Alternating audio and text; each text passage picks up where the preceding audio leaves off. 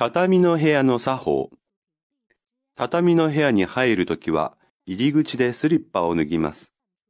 スリッパを履いて畳の上を歩いてはいけません。畳の部屋では座るとき、座布団を使います。トイレに入るときはトイレのスリッパを履きます。